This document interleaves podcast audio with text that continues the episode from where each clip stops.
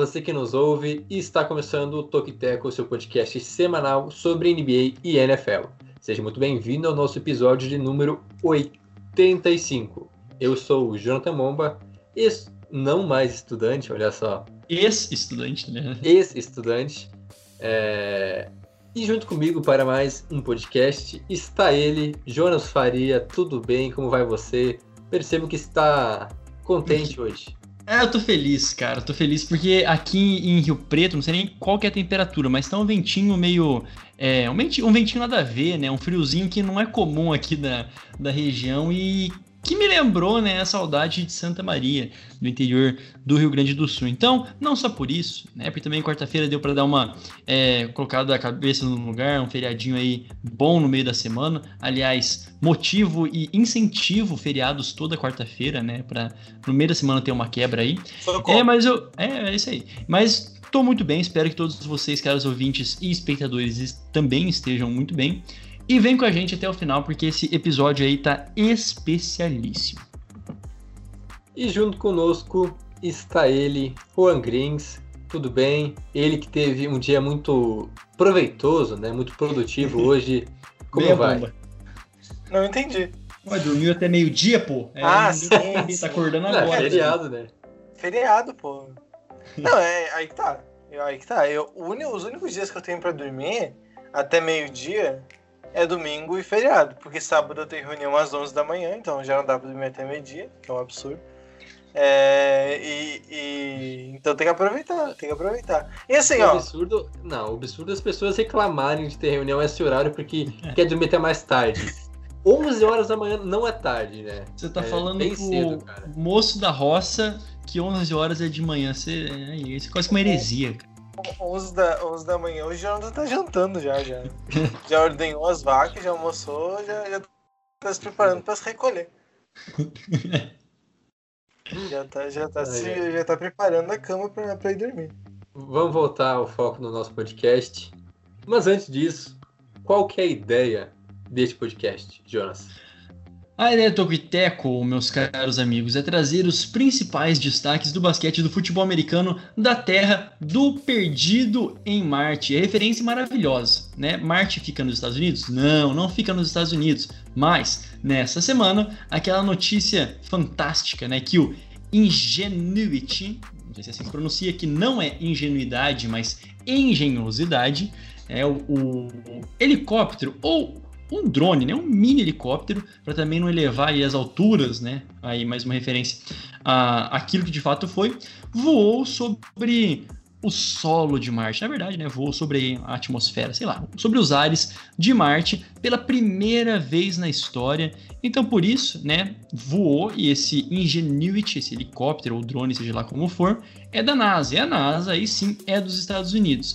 E o Perdido em Marte, né, fazendo essa referência que o pobre do drone não fique perdido em Marte. Também um filme americano de 2015 é, do Ridley Scott, né, que também não é americano, mas o Matt Damon, ele sim é americano, então um abraço aí, a referência a gente precisou buscar no fundo do fundo para fazer sentido. Excelente referência. Pra mim é a segunda melhor da história desse podcast. Dá pra fazer depois um top Não. 10. Pera aí. Não, não vou entrar nessa discussão. Não vou entrar nessa discussão. Eu achei um pouco demasiado, mas tudo bem. Segue aí. E vem. Deveras Mas, ousado, né? O ranking. aproveitando então sua manifestação, Juan, quais que são os destaques do podcast de hoje? Muito bem, nesse, nessa edição de número 85 do Tocoiteco NFL, a gente vai finalizar então a nossa análise da classe do draft da NFL de 2021, de 2021, que é na semana que vem, começa na próxima semana. A gente ainda vai ter um podcast antes, que vai ser ali Isso. algum. Vai ser pouco, serão poucos dias antes do, do draft. Então a gente vai fazer um apanhadão, vai abordar uns outros aspectos para as seletivas.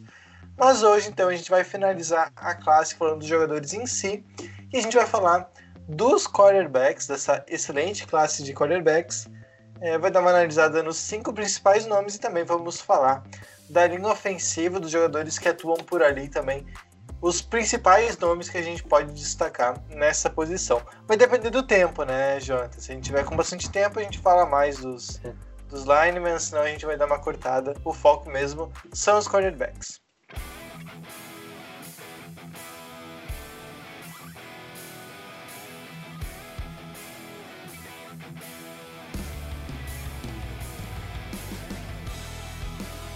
Muito bem, após essa belíssima vinheta, começamos o assunto de hoje, né, que é falar sobre a classe de quarterbacks. Mas antes disso, aproveito para lembrá-los, ou relembrá-los, de ouvir os outros podcasts também. Tem, outros, são outros três na nossa série, onde a gente começou falando sobre a defesa, sobre jogadores secundária, e depois jogadores, os demais jogadores de defesa. Na semana passada, então, a gente falou sobre wide receivers, running backs, tight ends, e agora, para fechar, como já foi comentado, é, QBs de jogadores de UL, então qualquer coisa, qualquer dúvida, ouça os outros podcasts. E se mesmo assim persistirem dúvidas, mandem pra gente, que aí semana que vem a gente responde, faz um esforço, que vai ser um podcast mais geral, assim, para é, saciar dúvidas que persistirem e falar sobre outras questões envolvendo o draft. Agora falando sobre o top 5 quarterbacks, o quinto na lista, é, todos eles, né, os cinco são muito bem cotados, devem ser na primeira rodada, mas um pouco menos que os demais, talvez não tão preparado, está ele, Mac Jones, da Universidade de Alabama. Ele que em 2020 teve 4.500 jardas passadas, liderou todos os jogadores do college em jardas aéreas, 41 touchdowns e apenas 4 interceptações, com uma porcentagem de conclusão de 77% dos passes. Números incríveis. E ele que foi muito bem no time de Alabama, um cara, é, um jogador inteligente, um QB talvez a moda antiga, né? Um cara que corre tanto com a bola, mas um pocket passer, um cara que vai passar muito bem a bola, mas como disse, uma, da escola tradicional de quarterbacks. É, primeiro de tudo, né? A gente tem que. É, só. Vocês estão conseguindo me ouvir, né? Tá, tá de boa? Sim, sim. Não, beleza. Então qualquer coisa te dá um corte aí, você não vai ter como avisar, né? Porque vai ter cortado. Mas enfim, é... sobre o Mac Jones, a gente tem que, primeiro de tudo, entender que ele jogava em Alabama e a carreira inteira dele, né? Ali desde 2017, ele entrou ali no período de maturação até realmente é, ser colocado no time em 2018, 2019, 2020. Ele acaba como titular, porque é ele que estava ali, mas nesses outros anos ele estava competindo é, com o Tua, né, que foi também é, no draft do ano passado, é, com o Jalen Hurts também, né, se não me falha a memória, e ao longo de todo esse tempo, é, era uma coisa que ele realmente teve que perseverar né, para poder competir com esses caras que todos foram draftados em Alabama, né, não tem, não tem, pelo menos eu não me lembro de algum draft em que um que um quarterback de Alabama é, não tenha sido draftado com uma certa pompa. Mas como o João também disse, ele tem essa, essa característica à moda antiga. Né? É, um, é um quarterback que tem estatura, é um quarterback que tem presença de pocket, né? que tem a qualidade é, de um braço muito preciso uma visão muito precisa. E aqui, detalhe, né? é um braço preciso, não necessariamente é, explosivo e potente em todas as jogadas, né? forte? Então, é só esse rápido asterisco. E que é perfeito e funcionou muito bem em Alabama, porque Alabama tem um, um sistema muito bem formado e muitos jogadores ótimos no ataque. Então, para distribuir a bola, para colocar a bola em, é, em rotas muito difíceis, em espaços muito curtos, né, muito fechados, né, janelas muito pequenas, ele manda muito bem. Só para você ter noção, né, em 2020, a produção dele em, em passes de mais de 20 jardas, né, é 8% de, de aproveitamento, né, de passes completos, 17 touchdowns, quando ele teve que lançar para mais de 20 jardas, e apenas duas interceptações. Então, realmente, a precisão dele é, espanta. Eu não vou falar aqui tanto das, dos defeitos e por que, que aí é, ele está em quinto lugar aqui na nossa lista. De novo, a gente começou de baixo para cima. Vou deixar um pouquinho para vocês complementarem a parte do Jones. Isso, é, acho que o grande defeito ou limitação dele é justamente a questão de não ter o jogo corrido. Né? Ele realmente, às vezes, é, pode ser facilmente batido, facilmente anulado, por justamente não ter muito literalmente para onde correr. Né? Um jogador que é limitado justamente por não ter o trabalho de pés que Mahomes, por exemplo, tem, que, que Russell Wilson, enfim, se a gente for citar, vou ficar muito tempo aqui. Mas só para a gente ter uma noção é, de que às vezes ele não vai encontrar respostas, né? não, não vai dar esse tipo de resposta, o que para a NFL moderna é muito importante. É, outra questão que o Jonas também deu uma abordada, justamente essa questão de estar num time muito bem encaixado como Alabama, né, onde o sistema funciona muito bem. A gente falou já dos, dos receivers e tinha jogador de Alabama por lá, então é um, é um esquema todo muito bem montado.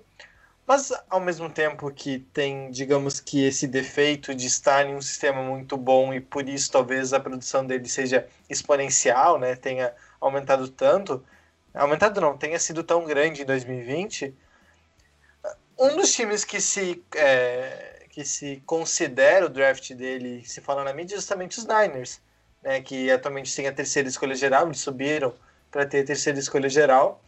É, e também é um time que tem um sistema muito bem montado, que só foi muito mal na última temporada porque sofreu muito com lesões. E o Garópolo também passou longe de ter uma temporada é, boa, inclusive com a titularidade ameaçada em algumas situações. É, mas é também um, um, time muito bem treinado, com boas opções ofensivas, uma defesa muito consolidada. Então, é, é um. Provavelmente, claro, é muito difícil prever esse tipo de coisa é, antes de entrar na NFL. Pode ser que a gente esteja falando de um quarterback que funcione muito bem em determinadas situações.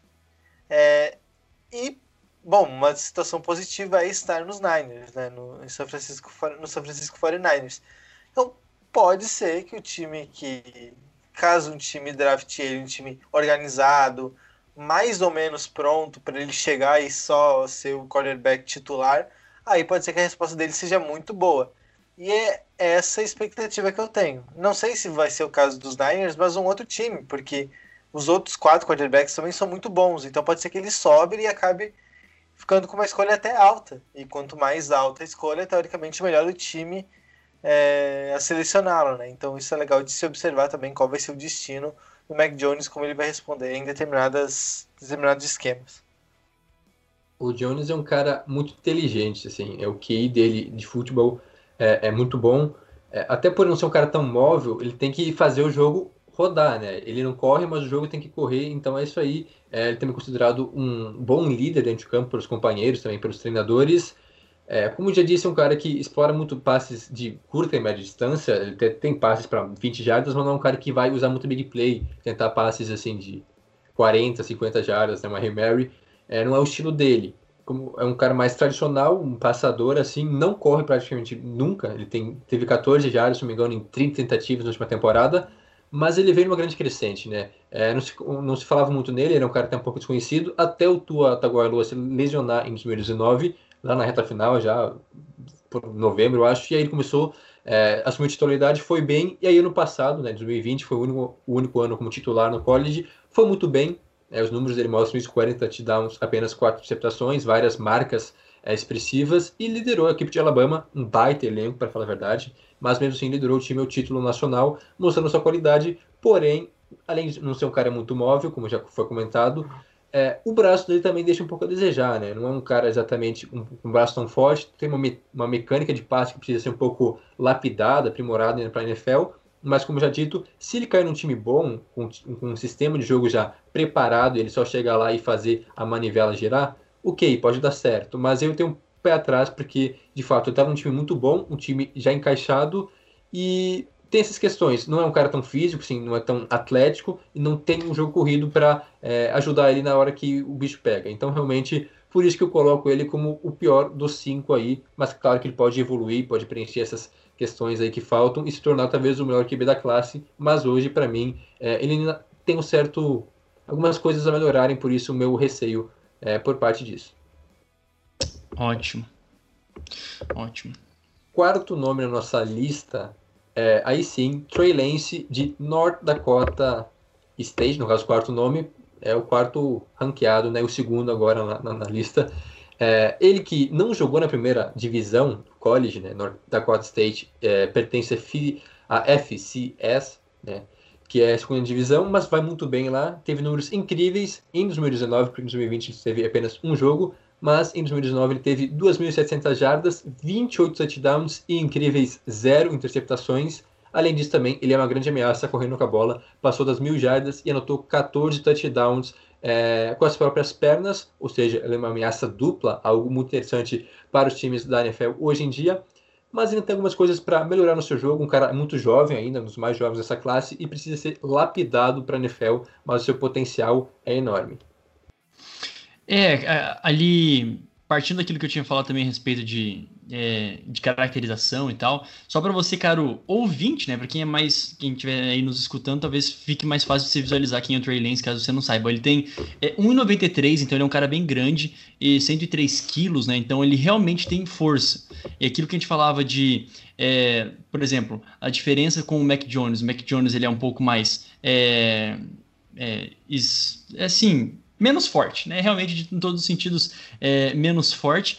E o Trey Lance, né, vestindo ali um, um uniforme quase parece nosso brasileiro, né? Camiseta é, verde, amarela e tal, que é da, da Universidade de Dakota, é, mostrou aí sim uma potência muito grande no braço, né? E essa precisão por não ter é, nenhuma interceptação. E mas a grande questão ali dele é que ainda essa falta de, de amostragem. Né? Se por um lado a gente estava falando do nosso primeiro do nosso primeiro prospecto aqui, de ter jogado numa grande universidade, de ok, ter um sistema todo bem montado em volta dele, é, e que ao mesmo tempo, ao meu ver, né, é um dos questionamentos, ele conseguiu ser foi campeão, né, liderou o time, foi capitão também, então isso já é um mérito. Aqui, no caso do Trey Lance, é, é uma coisa bem diferente, né, a situação é, é, é bem inversa, e, e, precisa de um pouco mais de, de mostrar mesmo a, a, as suas capacidades. Mas, claro, os Pro Days dele, né, os dois Pro Days que ele passou, acho que foram os dois, mas pelo menos um que eu assisti, é, passes absurdos, passes precisos, né, uma mecânica de passe que, para a força que ele tem, tá ok, mas que ainda precisa ser melhorado no sentido de precisão. Né, nesses sentidos assim em que o Mac Jones, por exemplo, se destaca mas ele é um quarterback que hoje, para aquilo que é exigido na NFL, é, ele tem essa capacidade de melhorar é, na técnica, que é um pouco, teórica, teoricamente, é um pouco mais simples, já que talento ele tem de sobra, está né? Tá esbanjando o talento. É, a gente tem outros, outros nomes bem móveis. O Matt Jones é de longe o menos móvel deles, né? Diz que a gente vai estar. Mas tem outros quarterbacks móveis. É, só que o Lance é provavelmente o mais deles, né? O, o cara que mais oferece é, impacto no jogo corrido.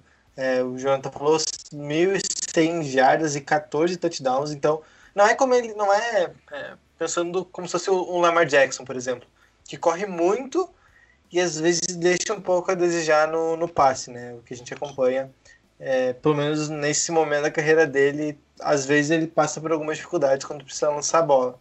O Trey Lance não é exatamente isso. Ele tem a arma de correr, o que é sempre positivo, mas ele não é dependente disso, né? Ele ainda é mais próximo de um quarterback tradicional, por exemplo. Então isso é realmente importante. Claro, é com todos os descontos que tem que ser dados, né? De não ter disputado nenhum jogo contra a equipe de primeira divisão, é, de não ter disputado nenhuma partida em 2020, 2000, é, 2020. Tudo isso tem que ser descontado. Mas é, números bons e mais do que isso, mais do que bons números que são relativizados, mas é, características físicas, impacto físico, é, habilidade mostrada, que isso não depende tanto do adversário às vezes. Isso acho que não, não, não, não coloca nenhum ponto de interrogação. Né? Claro, às vezes é, erra um pouco, se empolga um pouco no, nos lançamentos, exagera na força, às vezes vai precisar maneirar um pouco nisso, né? O, que, o termo que se usa colocar muita mostarda na bola, talvez às vezes tenha que, que dar uma maneirada nisso.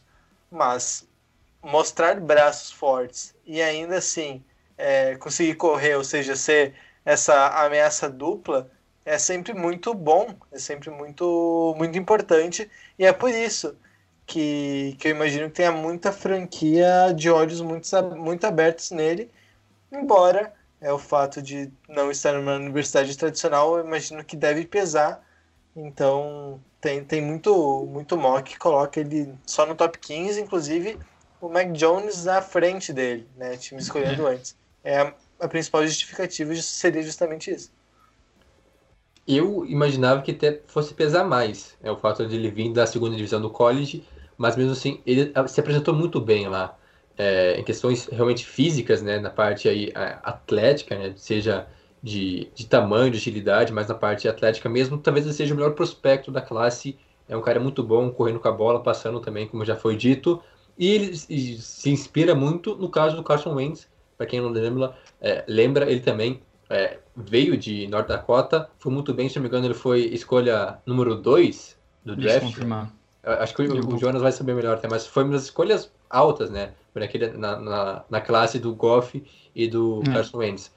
Mas, então ele se baseia nisso. Eu acho que realmente vai ser uma escolha de primeira rodada, uma escolha até de top 10. Não, não, não imagino que mais do que isso. E uma história bacana sobre ele é que ele não é um cara que, por jogar na segunda divisão, que já chegou com pompa no, no college, né? Ele teve pouquíssimo espaço, inclusive ele não recebeu bolsas, né? Apenas uma universidade bem pouco tradicional da primeira divisão ofereceu uma bolsa para ele como quarterback. É, lembrando que no high school ele jogou como QB e como safety, né? Então jogava no ataque e na defesa. E aí a Universidade de Minnesota, ele que nasceu numa cidade, numa pequena cidade do interior do estado, a Universidade de Minnesota ofereceu uma bolsa para ele jogar como safety, porque ele também jogava muito bem como safety. Só que ele não aceitou porque ele queria ser o quarterback, ele acreditava nele e foi nessa. Ele recebeu uma, uma bolsa então de North Dakota State, que é uma potência, assim, digamos, da segunda divisão, né, do college, e se saiu muito bem lá, é, com, mostrando suas qualidades físicas e além disso também qualidade técnica. Só que por isso eu acho que ele não está pronto ainda para a NFL. Ele vai É. chegar e vai ter que esperar uma temporada no banco, porque eu acho que seria um erro colocar ele já como titular de cara, porque ele precisa ser lapidado, ele não está acostumado com esse alto nível que, Uhum. vai ser, que vai ser exigido dele na NFL. Seria muito interessante, né? Um caso como se fosse o do Mahomes também, no primeiro ano dele em Kansas, né? Se ele tivesse esse tempo para ter um quarterback experiente que pudesse é, mostrar para ele, ó, realmente abrir o jogo. E de todos, né? De pelo menos dos 20, de 20 prospectos né, do draft que, é- que são colocados, ele é o mais novo. Cara, ele, ele não tem nem 21 anos. De todos, todos mesmo, né? Ele é o mais novo, não tem nenhum com 20 anos é, nessa classe. É, então, tem muito tempo e tem muito talento por esse tamanho, por essa força. É, é, uma, é, um, é, um, é um pacote raro, né? Realmente são qualidades raras em um quarterback com o porte dele. E então, a informação ali que o Jonathan pediu, de fato, né? O Goff foi o primeiro no, no draft, escolhido pelos Rams em 2016, e o segundo do Philadelphia Eagles, o Carson Wentz, né? Escolha 2 no geral. Excelente. O terceiro no nosso ranking, né, medalha de bronze, Justin Fields, de Ohio State. É, ele que foi razoavelmente bem em 2020, não foi tão bem assim. 2019, sim, foi um ano incrível, onde ele brigou pelo Heisman, mas ah, não acabou levando porque teve um tal de Joey Burrow que quebrou inúmeras marcas e não teve como. Mais uma temporada normal, possivelmente ele venceria o prêmio. É, ele é um cara que se mostrou muito consistente no início da carreira dele, é, nas duas temporadas que ele foi titular em Ohio State. Ano passado teve alguns problemas na reta final, por isso que ele acabou decaindo e aí se tornou o número 3 da classe, mas mesmo assim ele é um cara é, muito bom no geral, um cara que é, é móvel, né? ele tem boa atleticidade, assim como o próprio Trey Lance que a gente falou, também tem qualidade passando com a bola. Tem algumas coisinhas que acabam, tem que ser melhoradas no jogo dele, mas mesmo assim o Justin Fields é uma tremenda aposta, um cara que chega com muita qualidade na NFL. Eu vou conferir aqui agora, eu sei que ele fez no tiro de 40 jardas 4,46 no Pro Day dele. Eu não sei se ele foi o mais rápido dos quarterbacks, mas de qualquer forma, eu acho que foi. É, mas é realmente isso, é um cara muito explosivo, é muito atlético, né? E ah, vou ver também depois, eu, enfim, é para ver certinho o tamanho dele e tal. Ele em comparação aos outros, principalmente Trey Lance e ao Mac Jones, ele não é lá muito grande, ele também é daquele estilo de um, de um quarterback compacto, né, que tem é, muito é muito talento em, em pouco corpo, né, por assim dizer, mas é muito forte e tal, assim, tal.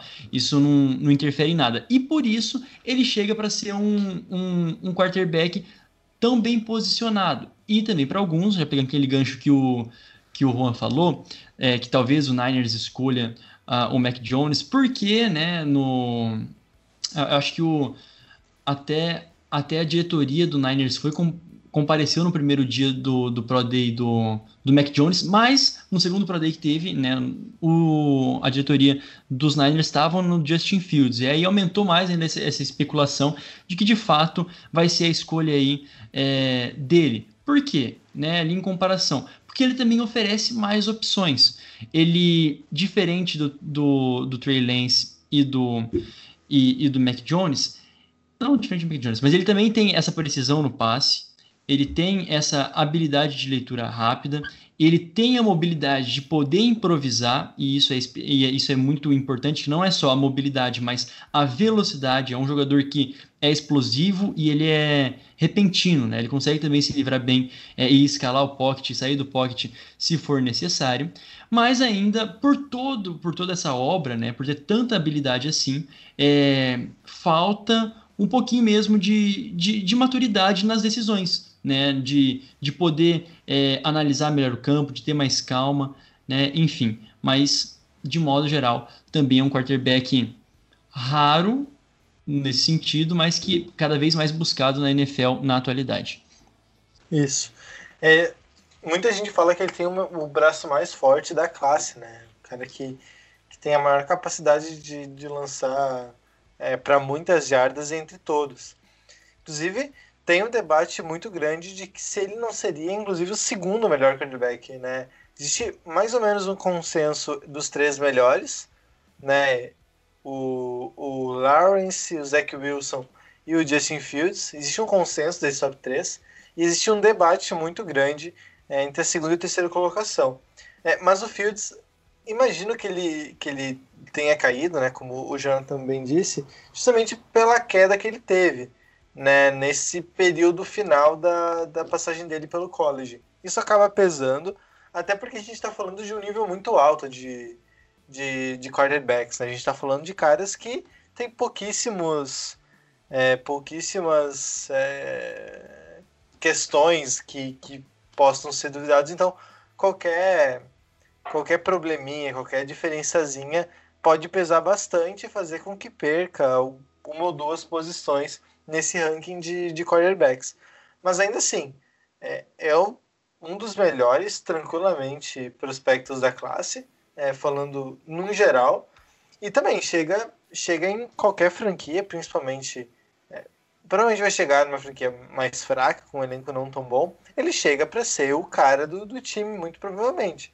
Cara para liderar tal qual o Trevor Lawrence, né, que a gente vai falar daqui para frente, daqui a pouco.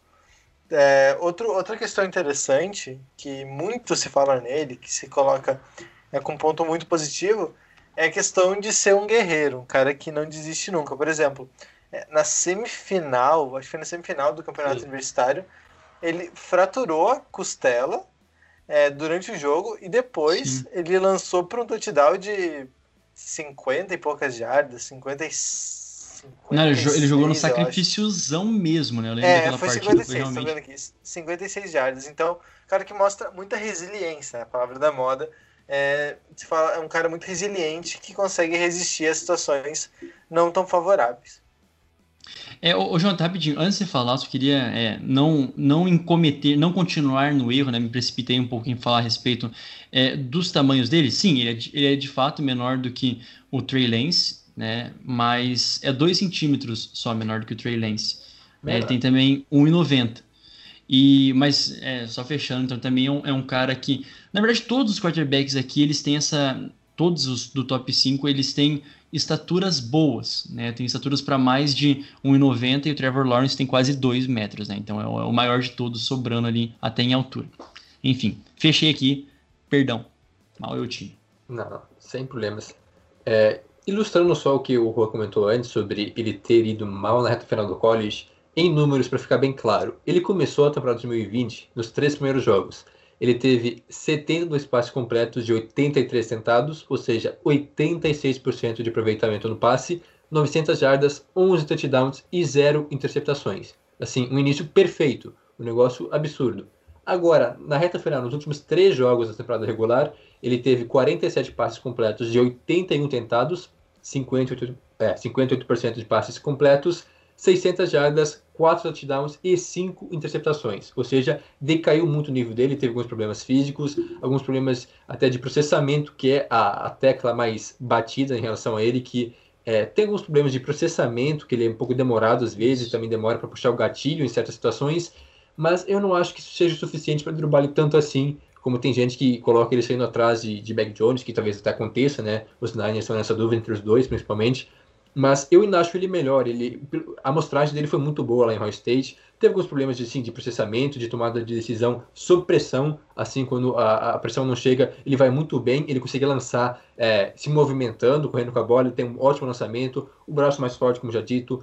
Consegue colocar velocidade na bola em diversos tipos de lançamento. Então, é um cara muito bom. E com certeza é, vai ter sua chance na NFL, basta saber o time, né? Às vezes, querendo ou não, o esquema utilizado para a equipe pode influenciar muito no futuro do quarterback. Rapidinho, né? Isso é, isso é muito interessante, assim, se a gente for parar para notar, é, para falar aqui mesmo, né? Essa questão de amostragem e tal, e... Porque todos os quarterbacks que a gente está aqui falando, com exceção, talvez, óbvio, né? Não com exceção, do Trevor Lawrence e do Zach Wilson, que a gente vai falar agora, todos os outros é, tiveram poucos jogos, assim, entre aspas. Foi uma temporada é, que começaram todos os jogos, né? Ou uma outra temporada que eles entraram na metade, enfim. Mas de resto, é, é, é meio atípico, também por conta de, de, menos jogos da Covid. Então, todos os times estão fazendo um baita de um esforço para realmente tentar entender o que são esses prospectos, né? Porque a amostragem é menor de modo geral. Então, isso faz ainda ficar mais interessante a escolha de cada time no dia 29. Agora, número 2 da nossa lista, Zach Wilson de BIU. Imagino que seja assim a pronúncia. Sempre... É, eu falava Bill, mas né, a gente acaba trazendo para o português, mas deve ser BIU. É, ele teve ótimos números em 2020, 3.692 jardas passadas, 33 touchdowns, 3 interceptações apenas e 73% de passes completos, além de também ser um bom, uma boa arma correndo com a bola, 250 jardas e 10 touchdowns corridos é um quarterback também muito inteligente, muito equilibrado e ele também vai muito bem fora do pocket. Algo importante Isso. é ele vai tão vai muito bem dentro do pocket, mas ainda melhor fora dele. É, eu não tenho informação aqui, na verdade, eu até peço desculpas. Eu não sei, eu não sei se ele teve alguma experiência com, é, com o beisebol, mas a gente tem visto como que jogadores que é, têm uma experiência com o beisebol, eles têm essa capacidade de uma mecânica diferente, de conseguir lançar a bola às vezes sem uma base sólida, sem e, e colocar torque na bola, né? Colocar realmente é, a força e o spin nela para que seja um lançamento bom que é uma característica do beisebol, né? Mas enfim, é, o, não sei se o Zach Wilson teve esse caso aqui também, mas a característica dele é bem essa, né? Dele poder sair do pocket, ele é muito rápido, ele tem um bom trabalho de pé, né? Um bom trabalho de pés que a gente não via, por exemplo, é uma das coisas mais criticadas, por exemplo, no próprio Garópolo ou até mesmo no Trubinsky, são essa questão de ter um trabalho de pé decente e uma base sólida também para poder fazer um lançamento, já que não tem a, a mobilidade ou um, um, amplo leque de habilidades. Mas no caso do Zach Wilson, ele consegue isso realmente impressiona. Ele poder sair do pocket, conseguir lançar às vezes sem uma base bem estabelecida e mesmo assim lançar a bola com força, né, como se fosse realmente natural. E, e quando é natural, quando tem essa, essa parada que é fluida, chama muita atenção e por isso ele está aqui nesse nessa segunda colocação. Mas também, né, ele tem como, como, alguns, como alguns pontos mais fracos, ele passou por, por algumas cirurgias né, no ombro, no ombro direito. É, não sei mais, acho que tem mais algumas outras cirurgias que ele teve que passar também. E ao mesmo tempo, é, por isso perdeu algumas alguns jogos, perdeu alguns treinos e também é, dificulta na análise, no scouting completo dele. Mas, de modo geral, é essa qualidade natural dele em lançar a bola, em ser um bom passador fora do pocket também. Ele foi, ele teve, ele foi muito impulsionado pelo bom ano que ele teve, né? Esse ano 2020 ele foi realmente muito fora da curva, porque, é, como eu vou dizer, ele, ele teve as cirurgias foram em 2019, eu acho, né? Que daí ele volta de cirurgia e daí tem uma temporada meio é, pela metade, assim, não, não foi tão completa, mas já se observava para ser uma escolha de primeira rodada no mínimo. Só que o que ele fez em 2020, é, o alto aproveitamento, é, as muitas jardas, o, o bom braço que ele, que ele demonstrou, realmente impulsionaram a ponto de a gente estar tá colocando ele aqui em segundo lugar no nosso, nosso, no nosso board, digamos assim. Então, é, mostra como. Claro, tirando o Lawrence, que tem toda um, uma áurea em volta, é o quarterback provavelmente mais hypado desse momento. Principalmente pelo, pela impressão que ele encerra a participação dele no college, né? Da maneira com que ele encerra a temporada. Assim, se falou do, do Fields, que terminou um pouco sob dúvidas, já o, o Zach Wilson é diferente. Ele termina muito em alta é, por ter justamente por ter conseguido é, ter o melhor, seu melhor ano justamente no último, o que também é sempre muito importante.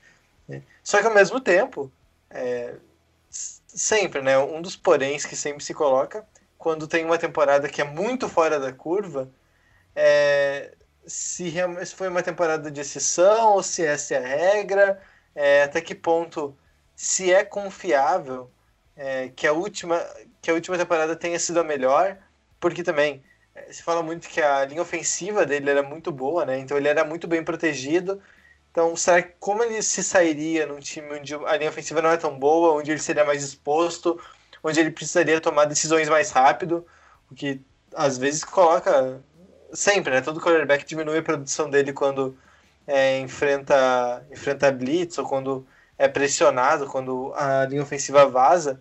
Então, isso é, é, é de se observar também. Né? E, e, a mesma coisa que o Trey por exemplo não pegou tantos adversários qualificados, né? O, o BYU é uma, uma universidade independente, ou seja, não está inserido em nenhuma outra conferência, o que também pesa, porque não, não tem rivalidade, não tem é, aqueles adversários é, mais tradicionais, digamos assim. Isso acaba contribuindo, de certa maneira, para que ele tenha é, mais tranquilidade para demonstrar o jogo dele de não ser tão tão, posto tão à prova. O que não é necessariamente uma, um defeito, porque às vezes estar livre para conseguir se desenvolver é, naturalmente também pode ser um ponto de diferença em relação aos outros.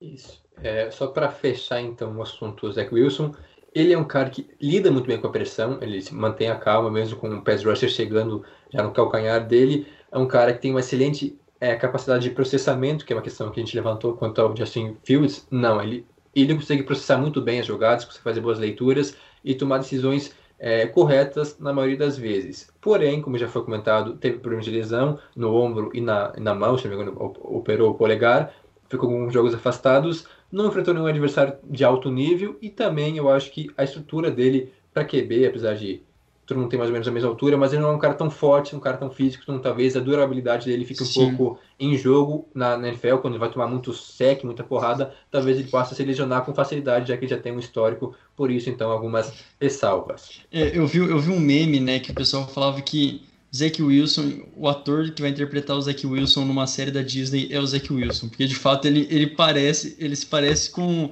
aqueles atores teens, né, da, da Disney, é, com bandana na cabeça, loirinho e tal, então tem esse estereótipo aí. Do... Bem Enfim. cara de, de, de, astro da Disney. É, tem cara, tem cara mesmo. Alguma sitcom assim. Perfeito, fechei. Então, o último quarterback, mas não menos badalado, e pelo contrário, ainda mais badalado, Trevor Lawrence, também conhecido como Sunshine, né? O cara faz dois anos, desde 2019, né? 2018 já no final, é, se fala muito no Sunshine. E finalmente ele chegou, porque se falava dele tanto porque ele foi campeão com o Clemson como calouro, né? Na primeira temporada dele, ele já foi levou o Clemson ao título e depois outras grandes temporadas. Então, em 2020 ele não teve uma temporada tão expressiva assim, mas mesmo assim teve mais de 3 mil jardas, 24 touchdowns, 5 interceptações é, e também teve 69% de passes completos, recorde da história da Universidade de, de Clemson, não é um número tão alto assim, mas mesmo assim é um recorde histórico. E um cara com um braço maravilhoso, ele tem um processamento, um processamento mental muito bom também, um cara é bastante intuitivo, por isso então ele é nosso número um aqui e por várias outras coisas que vou deixar vocês falar também. Aliás, né, também acho que de todos aqui é o único casado, né? Casou recentemente também, então, né, se não que importe alguma coisa. Daqui mas, do podcast, tu diz? Não, não, de, de, do podcast também, mas do, da classe dos quarterbacks, tá? Não é. quero. Enfim, fechando aqui o momento gossip, né? Sei lá o que, que é isso aqui. Enfim, é, mas então o Trevor Lawrence, aquilo que, que mais chama a atenção é, e que chamou, óbvio, não poderia, não poderia ser diferente quando no primeiro ano dele como, como titular, ele é campeão. Né? E isso é, é raro, não lembro a última vez que aconteceu isso, mas é, é raro no college, então, é, no seu primeiro ano ali, você é levado até a final e é campeão de fato. Então já chamou atenção em 2018, em 2019 é, também mais uma outra temporada, a melhor temporada, aliás, é, em jardas passadas e também em touchdown. Ele subiu em 2000, é, 2018, 2019 ele subiu, né? Não sei se eu confundi os anos, mas 2019 ele subiu também é, nas suas estatísticas, até, né? Por mais jardas passadas e por mais tentativas, teve mais interceptação, mas ok, né? Melhorou também o seu jogo corrido. E aqui entra um do, dos pontos é, um pouco negativos dele, né? Justamente quando ele vai sair para o jogo corrido é, e também se precipita nessas decisões em, em correr é, mais do que deveria, mas enfim. E aí em 2020 também termina é, de uma maneira né, passando para várias jardas, para vários touchdowns, não chega lá no final das contas, né? É, perde agora, não me lembro quem que perdeu Clemson. Foi 2020 foi para High State. Foi, do né? Justin Fields. Exato, que daí depois aí o Ohio State que foi é, pro, pro Inclusive, é, ele tem apenas duas derrotas como profissional. Esse é um número absurdo dele no high é school é verdade, também. Ele tinha pouquíssimas derrotas, também uma ou duas. E aí em Clemson, em três temporadas, ele foi campeão na primeira, na segunda ele perdeu na final é, para LSU, aquele time de LSU, Exato. e aí ano passado ele caiu na semi contra o Ohio State. É bem, bem, bem notado mesmo. Então, assim, é, por todas essas qualidades e também pela questão é, física dele, né, como eu disse anteriormente, é um quarterback em tamanho à moda antiga, nesse sentido, né? Quarterback que, se, que, que como pede o manual da, da NFL, também tem que ser um cara alto, ele tem quase 2 metros, 1,98. Não tem nem 100 quilos com esse 1,98? Não, mas ele também é um quarterback é, forte, não no sentido musculoso, mas também tem, tem físico para isso. Né? E ao longo de toda a sua carreira, quando foi exigido, ele participou de todos os jogos. Né? Também tem essa confiabilidade e essa, e essa segurança. Né? Tem força para quebrar tackles quando ele sai para corrida, né? Dá para tem vários highlights dele quebrando tackles também. Enfim, então, é, tudo isso chama a atenção e tudo isso é, faz com que ele seja a primeira escolha que se diferencia de todos os outros, né? Assim, no sentido de ter mais talento comprovado desde o início da sua carreira. Então, as pessoas conhecem ele é, há mais tempo e é realmente um feito gigantesco, né? Desde três anos atrás, quando não podia nem se declarar para o draft, já ser colocado, já ser especulado e manter toda, todo esse hype alto nos outros dois anos subsequentes, né, subseguintes, sei lá como se fala, e estar onde está nesse momento. Eu estava lendo um texto sobre ele do The Playoffs, inclusive, que fala que ele não se destaca necessariamente pelas qualidades. Claro, ele tem várias qualidades, ele é completo, mas pelos defeitos. Porque é, o Jonas falou de algumas questões com o jogo corrido e tal, mas não tem nenhum defeito que, que coloque dúvida sobre ele. Tipo, são todas questões normais que, que quarterbacks em geral têm, é, mas ele chega muito perto de ser um cara que que beira a perfeição mesmo, de, de não ter nada que, que olhe, bate o olho e, meu Deus, como é que ele vai corrigir? É, não, ele, ele consegue é, ele consegue corresponder a todos os quesitos, digamos assim. É, tamanho, é, estatura, tamanho, estatura é bom, tamanho, peso, é, é, braço, jogo de pé, é, leitura de jogo, tudo isso ele, ele consegue responder muito bem, consegue estar tá ali no topo nesses quesitos, né? Mas no, os defeitos dele realmente não tem nada que, que, que questione muito. Tanto é que se fala que ele é o melhor prospecto des, de, o, de o Andrew Luck, em 2011, quando ele foi draftado pelo, pelos Colts. Doce. Então a gente está falando de um cara geracional mesmo, assim, que aparece uma vez a cada 10, 15 anos pra, que, que toma conta da liga. Agora, se vai dar certo, se ele vai conseguir de fato se tornar tudo o que promete, são outros 500. Isso vai depender muito do time de, de onde ele cair. É, provavelmente os Jaguars. Não, né? vai depender muito dos Jaguars, né? Jaguars, não é isso, do time onde ele cair, vai depender muito dos Ah, Jaguars. é, vai depender dos Jaguars, o que eles façam, ou se vai dar certo, se não vai dar certo. Então, isso tudo é meio imponderável por enquanto. Mas do que ele apresenta do, do universitário, do, de qualidades e defeitos, não tem hoje nada que possa ser apontado como algo que ponha em xeque é, o desempenho dele na liga. Ele vai ter que acabar com a má sorte dos Jaguars, né? Esse é o maior adversário dele. De É. tornar realmente a equipe de. Jacksonville um grande time, um time que disputa playoffs todo ano. Quanto aos defeitos, então, as coisas que ele pode melhorar, olha só os defeitos dele. Ele é um cara que pode ser um pouco mais preciso, mais preciso que ele já é. Às vezes ele exagera um pouco na força da bola, ou seja, várias vezes, ano passado isso aconteceu, em Clemson ele acabou colocando muito mostarda na bola, e aí a bola passava um pouco por cima do recebedor e perdeu os jardas por conta disso, né, avanços. Além disso também ele pode melhorar o footwork dele, né, o trabalho de pés. É, às vezes é um pouco consistente, ele fica um pouco atabanado, mas mesmo assim ele, consegue ele ainda consegue lançar, mas é algo que pode ser trabalhado, como a gente pode perceber, duas coisas que facilmente são resolvidas na NFL. Agora, por que ele é o melhor da classe? Inúmeras coisas, né? A, a qualidade atlética dele, o processamento e a visão de jogo fora da série, o braço também é, é muito forte, consegue é, acertar passes em todos os níveis, passes curtos, longos, passes é, em diagonal, né, em direção lateral. Um cara muito consistente, perdeu pouquíssimos jogos, é, competitivo, ele corre bem com a bola. É Eu acho que a imagem móvel. também fora de campo, né? Tudo construído assim em volta dele, é, a relação que ele tem é, com mídia, com a comunidade, maturidade mesmo, né? A gente tá falando de um cara de 21 anos, né? Então também com um muito novo, todos são muito novos, né? Mas para tudo aquilo que é colocado em cima dele, todos os holofotes e da maneira como ele lida, né? Também é uma coisa que chama muita atenção com maturidade, sem nenhum precedente assim é, de problemas na na extra-campo, né?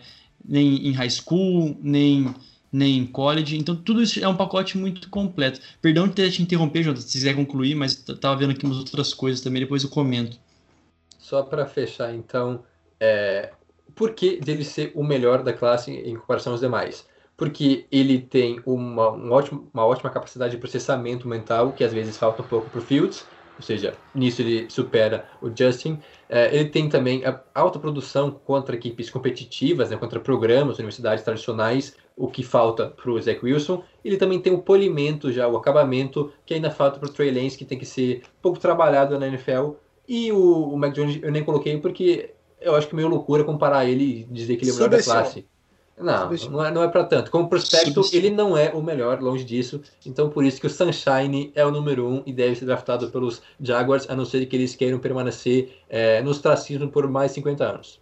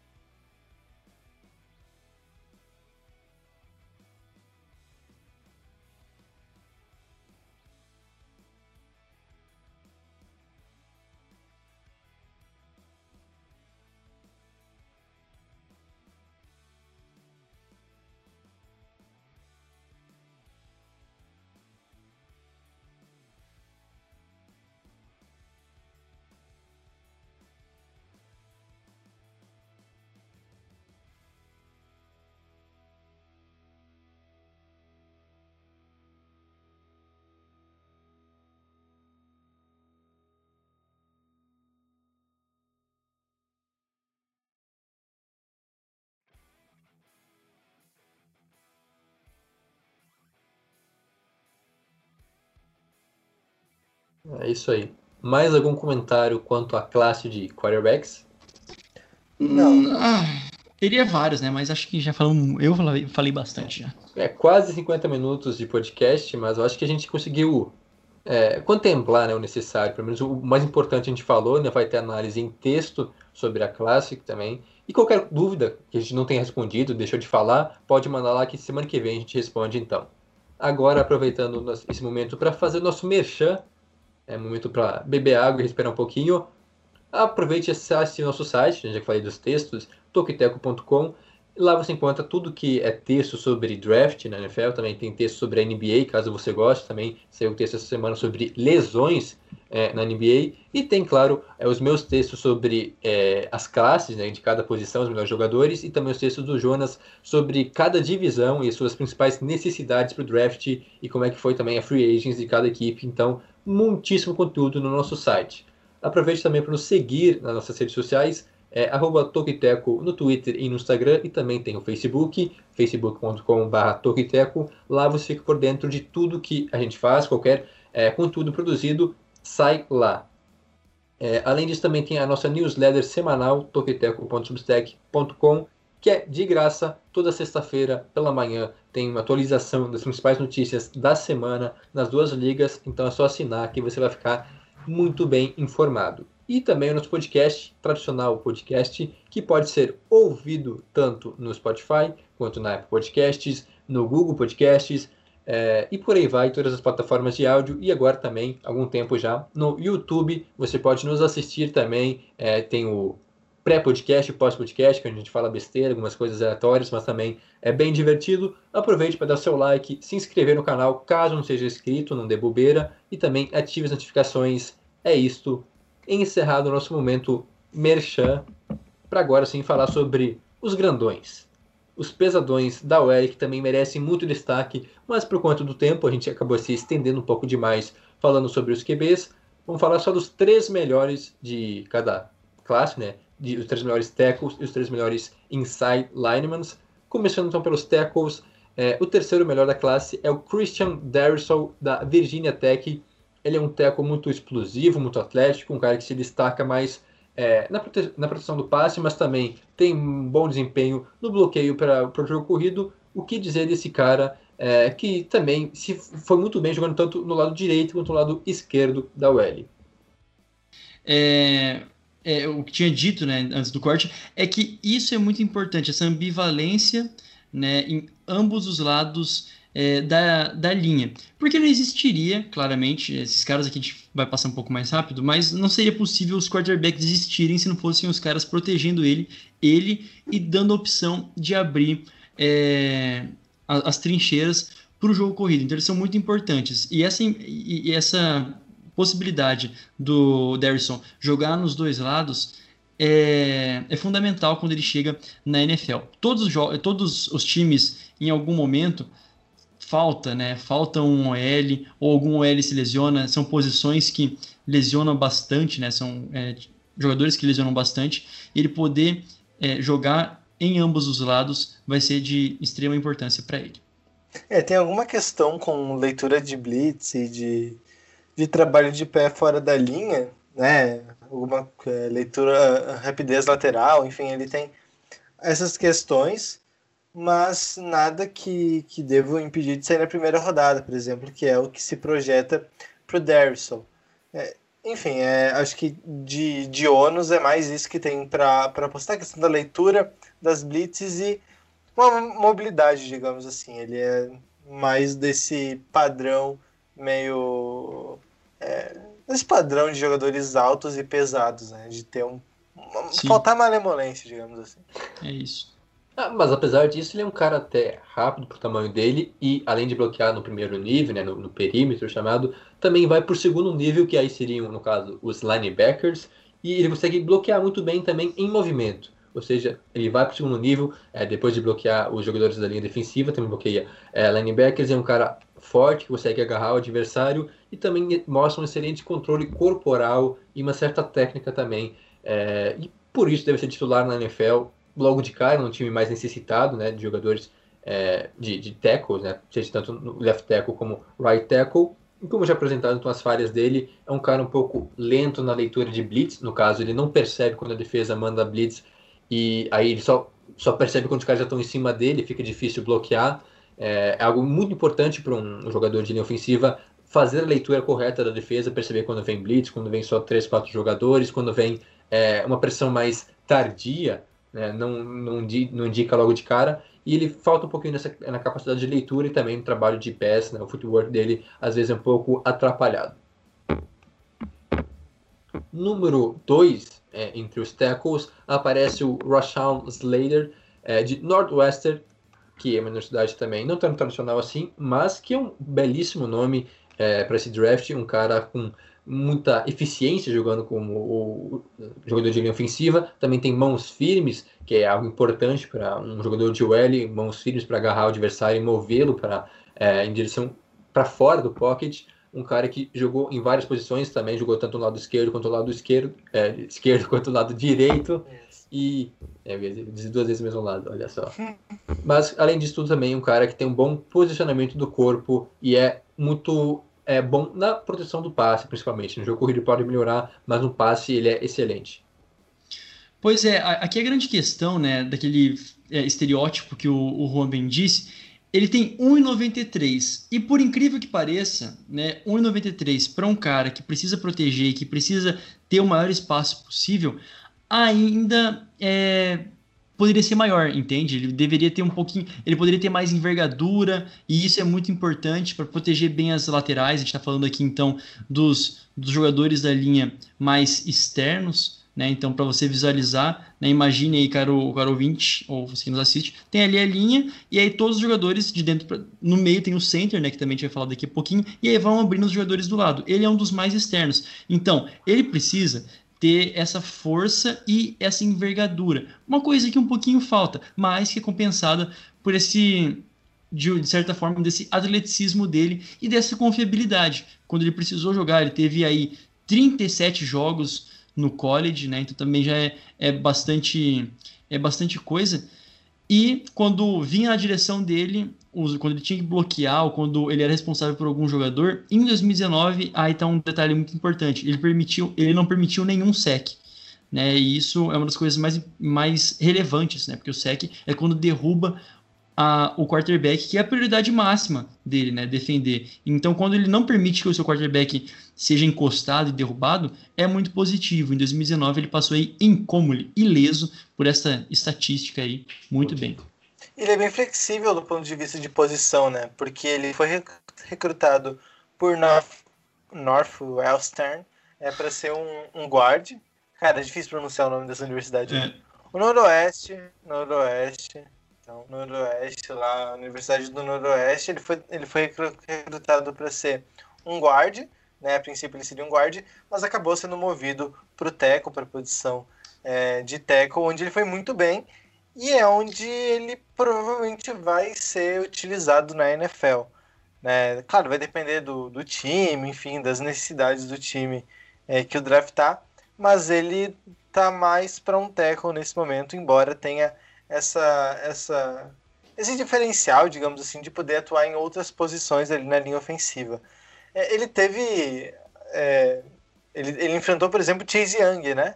Um dos duelos que, que mais chama atenção e que se coloca na análise dele é que o Chase Young, para quem não lembra, a segunda escolha geral do último draft, ele foi um dos caras que teve que parar o Chase Young em alguns momentos e fez até um trabalho é, interessante contra o, o, o, jogador de Ohio State.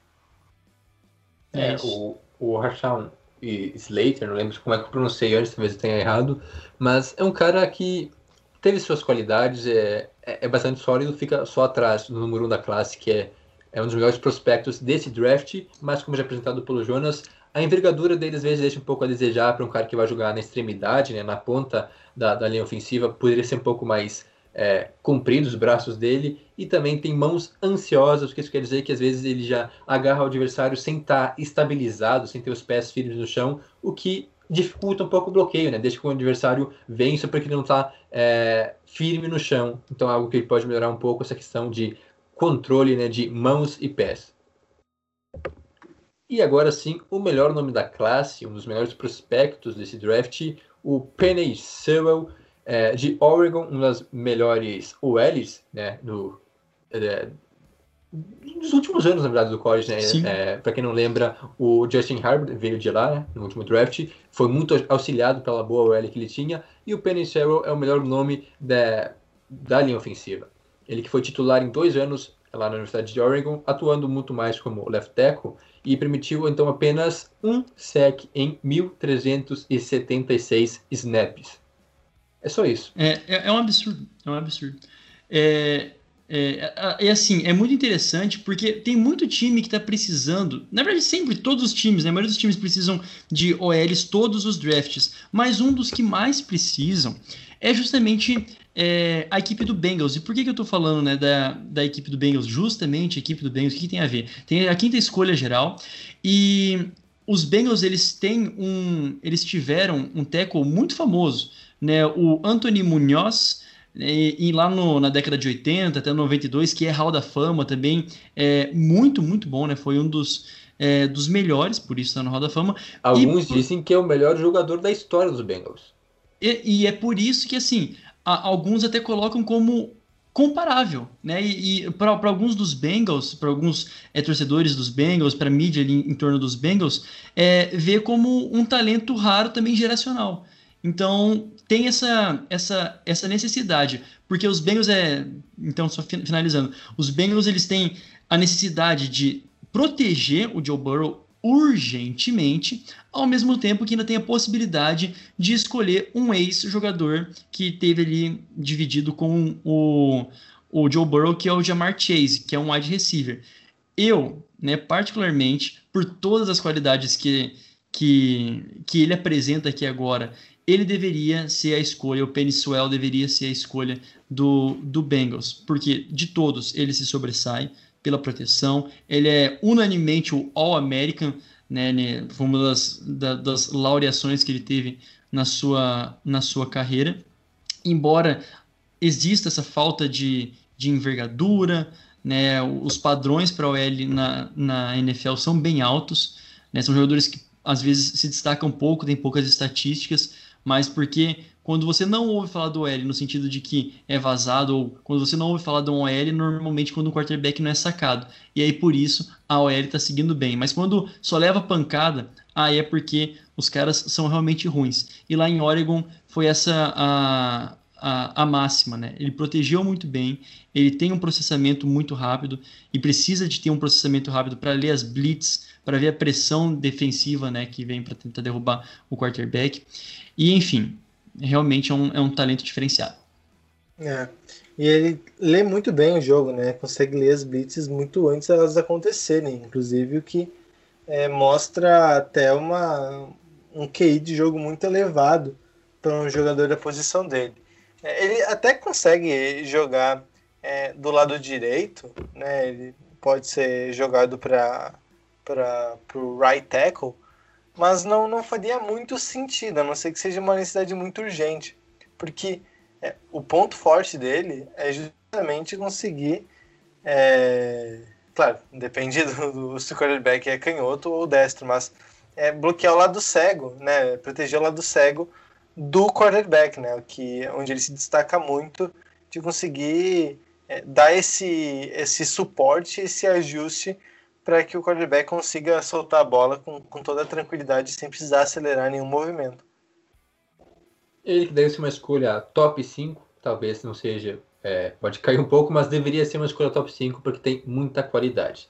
Já passamos de uma hora, então vamos acelerar o que nos resta, que agora se fala de jogadores de linha interior, né, da, da interior de linha ofensiva, começando por Alex Leatherwood de Alabama, mais um jogador de Alabama, né? A gente quase toda semana a gente fala de algum jogador vindo de lá. Ele que tem uma boa flexibilidade nos quadris, uma base bem funcional, um comprimento de braços adequado. A gente comentou que falta um pouco de envergadura para os outros.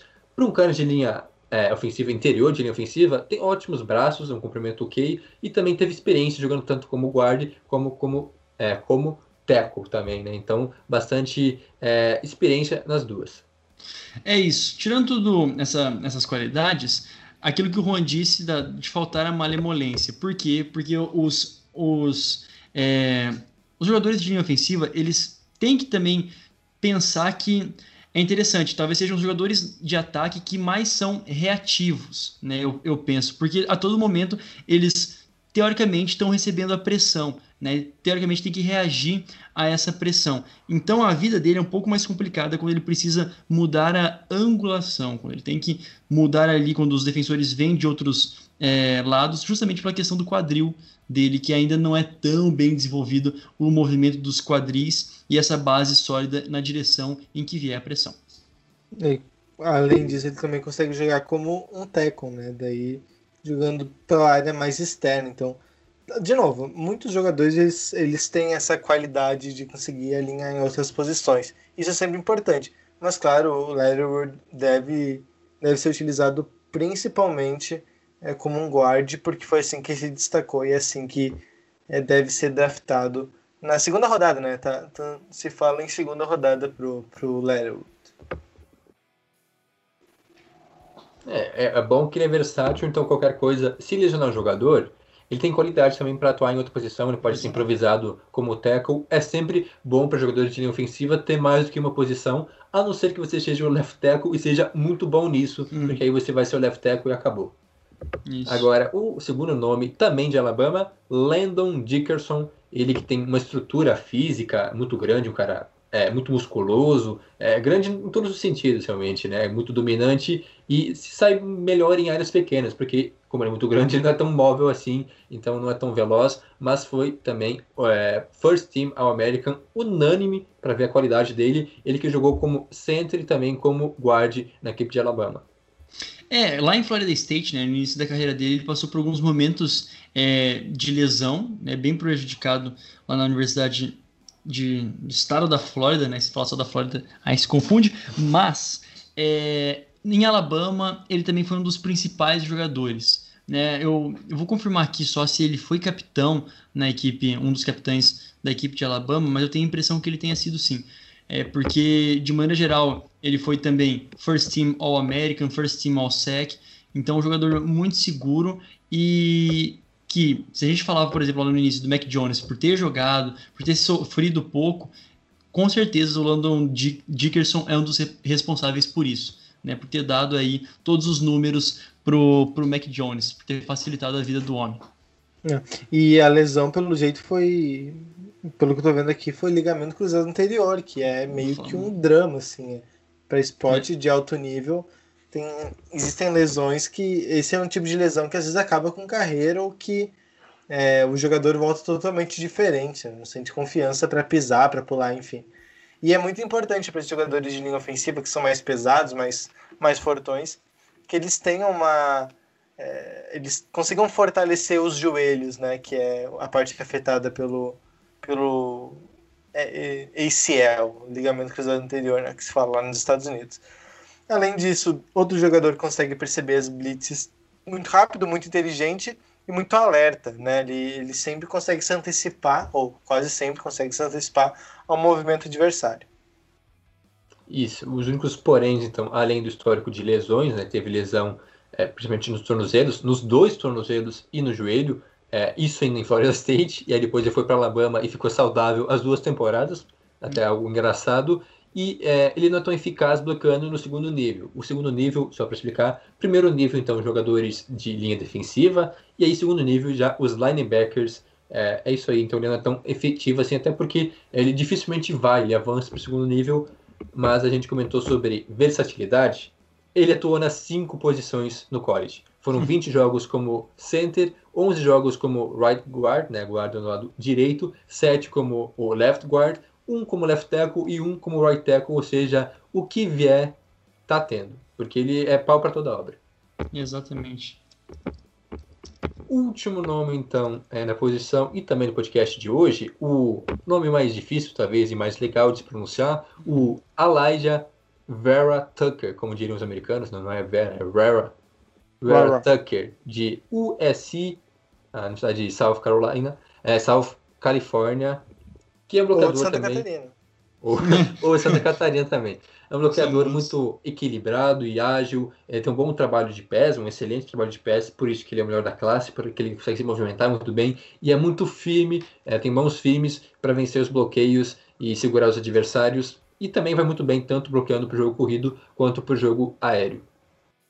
A grande questão aqui, que eu desejo todo sucesso, além desse nome maravilhoso, né, talvez um dos mais legais aí, é, sem dúvidas, é porque ele também é um jogador mentalmente pronto, né? É um jogador assim que é, para competição, né, no- em nível competitivo e em maturidade, é isso que é, os treinadores deles, dele na USC tanto elogiam, né? Porque é um jogador já mentalmente mais é, evoluído por conta de ter jogado nessas, nessas posições, mas também né, por, por mérito dele mesmo.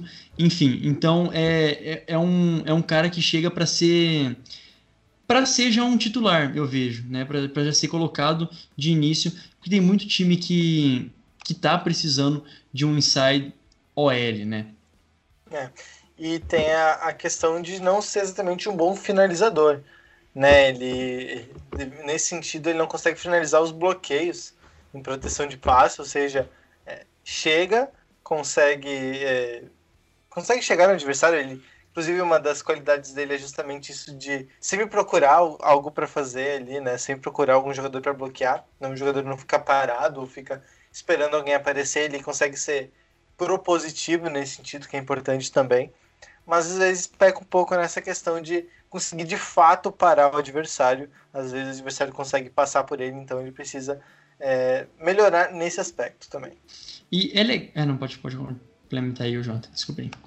Não, tranquilo. Só além dele melhorar um pouquinho na proteção do passe, que é algo que ele precisa, é, um porém é que ele jogou é, mais jogos como. é, Não, na verdade, não tá certo. Ele jogou mais jogos como guard do que como left tackle. Eu ia dizer é, besteira. Na verdade, ele teve mais situação assim, porque ele começou é, como left guard, mas ele chegou a ser improvisado, jogar algumas partidas também como left tackle no ano passado.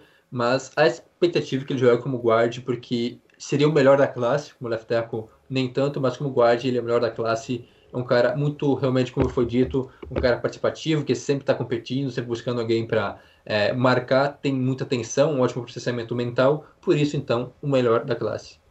É, é previsto ele para sair entre 16 até o 18, ali na metade, um pouquinho depois da metade do primeiro do, do primeiro da primeira rodada. Seria interessante time, ó, por exemplo, times que precisam, né? Os Cardinals precisam, os, os Raiders precisam, é, que são times que estão aí nessa, nessa, nessa linha. Mas só então para fe, fechar mesmo a respeito a respeito dele, eu acho que assim a, a grande questão é que, embora não tenha tido lá tantos jogos assim, e falta ainda um pouco de tamanho e tal, ele também é um dos jogadores mais novos. Né? Ele não é o mais novo, acho, da classe, mas ele é um dos mais novos, porque os OLs, é, via de regra, eles têm al- alguns já entram em 2016, jogam é, 4 anos, é, tem alguns já com 22 anos e tal, quase 23. Ele tem 21 recém-feitos, então acho que o mais novo tem- tá, tá para fazer 21 também. Então ele tem essa margem, esse teto de crescimento bem grande na, aí nos próximos anos.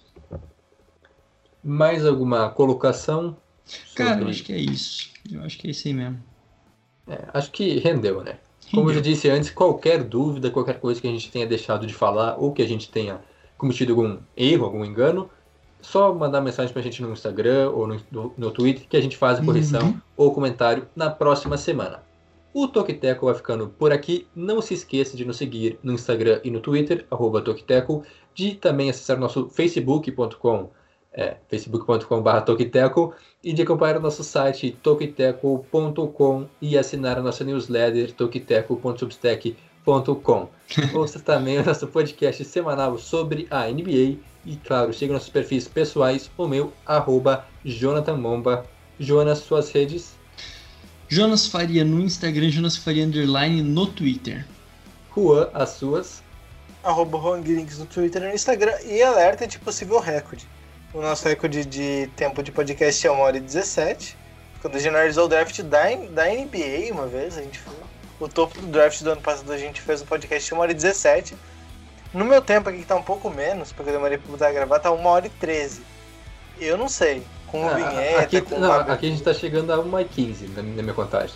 É, então vai, vai, vai beirar o recorde. Não vai dar! Ih, não vai, hein, vá. Vou, vou- vou ter que colocar. Não, é você que edita, irmão, então é contigo. Vai ter Vamos que esticar a vinheta, essas coisas aí. Mas é isso aí, então. Muito Vou começar a obrigado. ler resultado agora. com Tabela. É verdade. Tá- É tabela do que, né? Não tem nada acontecendo agora, mas ok. Muito obrigado a quem nos acompanhou até aqui, em mais de uma hora de podcast, já virou uma rotina, né? Já virou uma tônica do podcast. A gente volta na próxima semana com mais um episódio do Tokiteco NFL sobre draft. Até lá, tchau, tchau.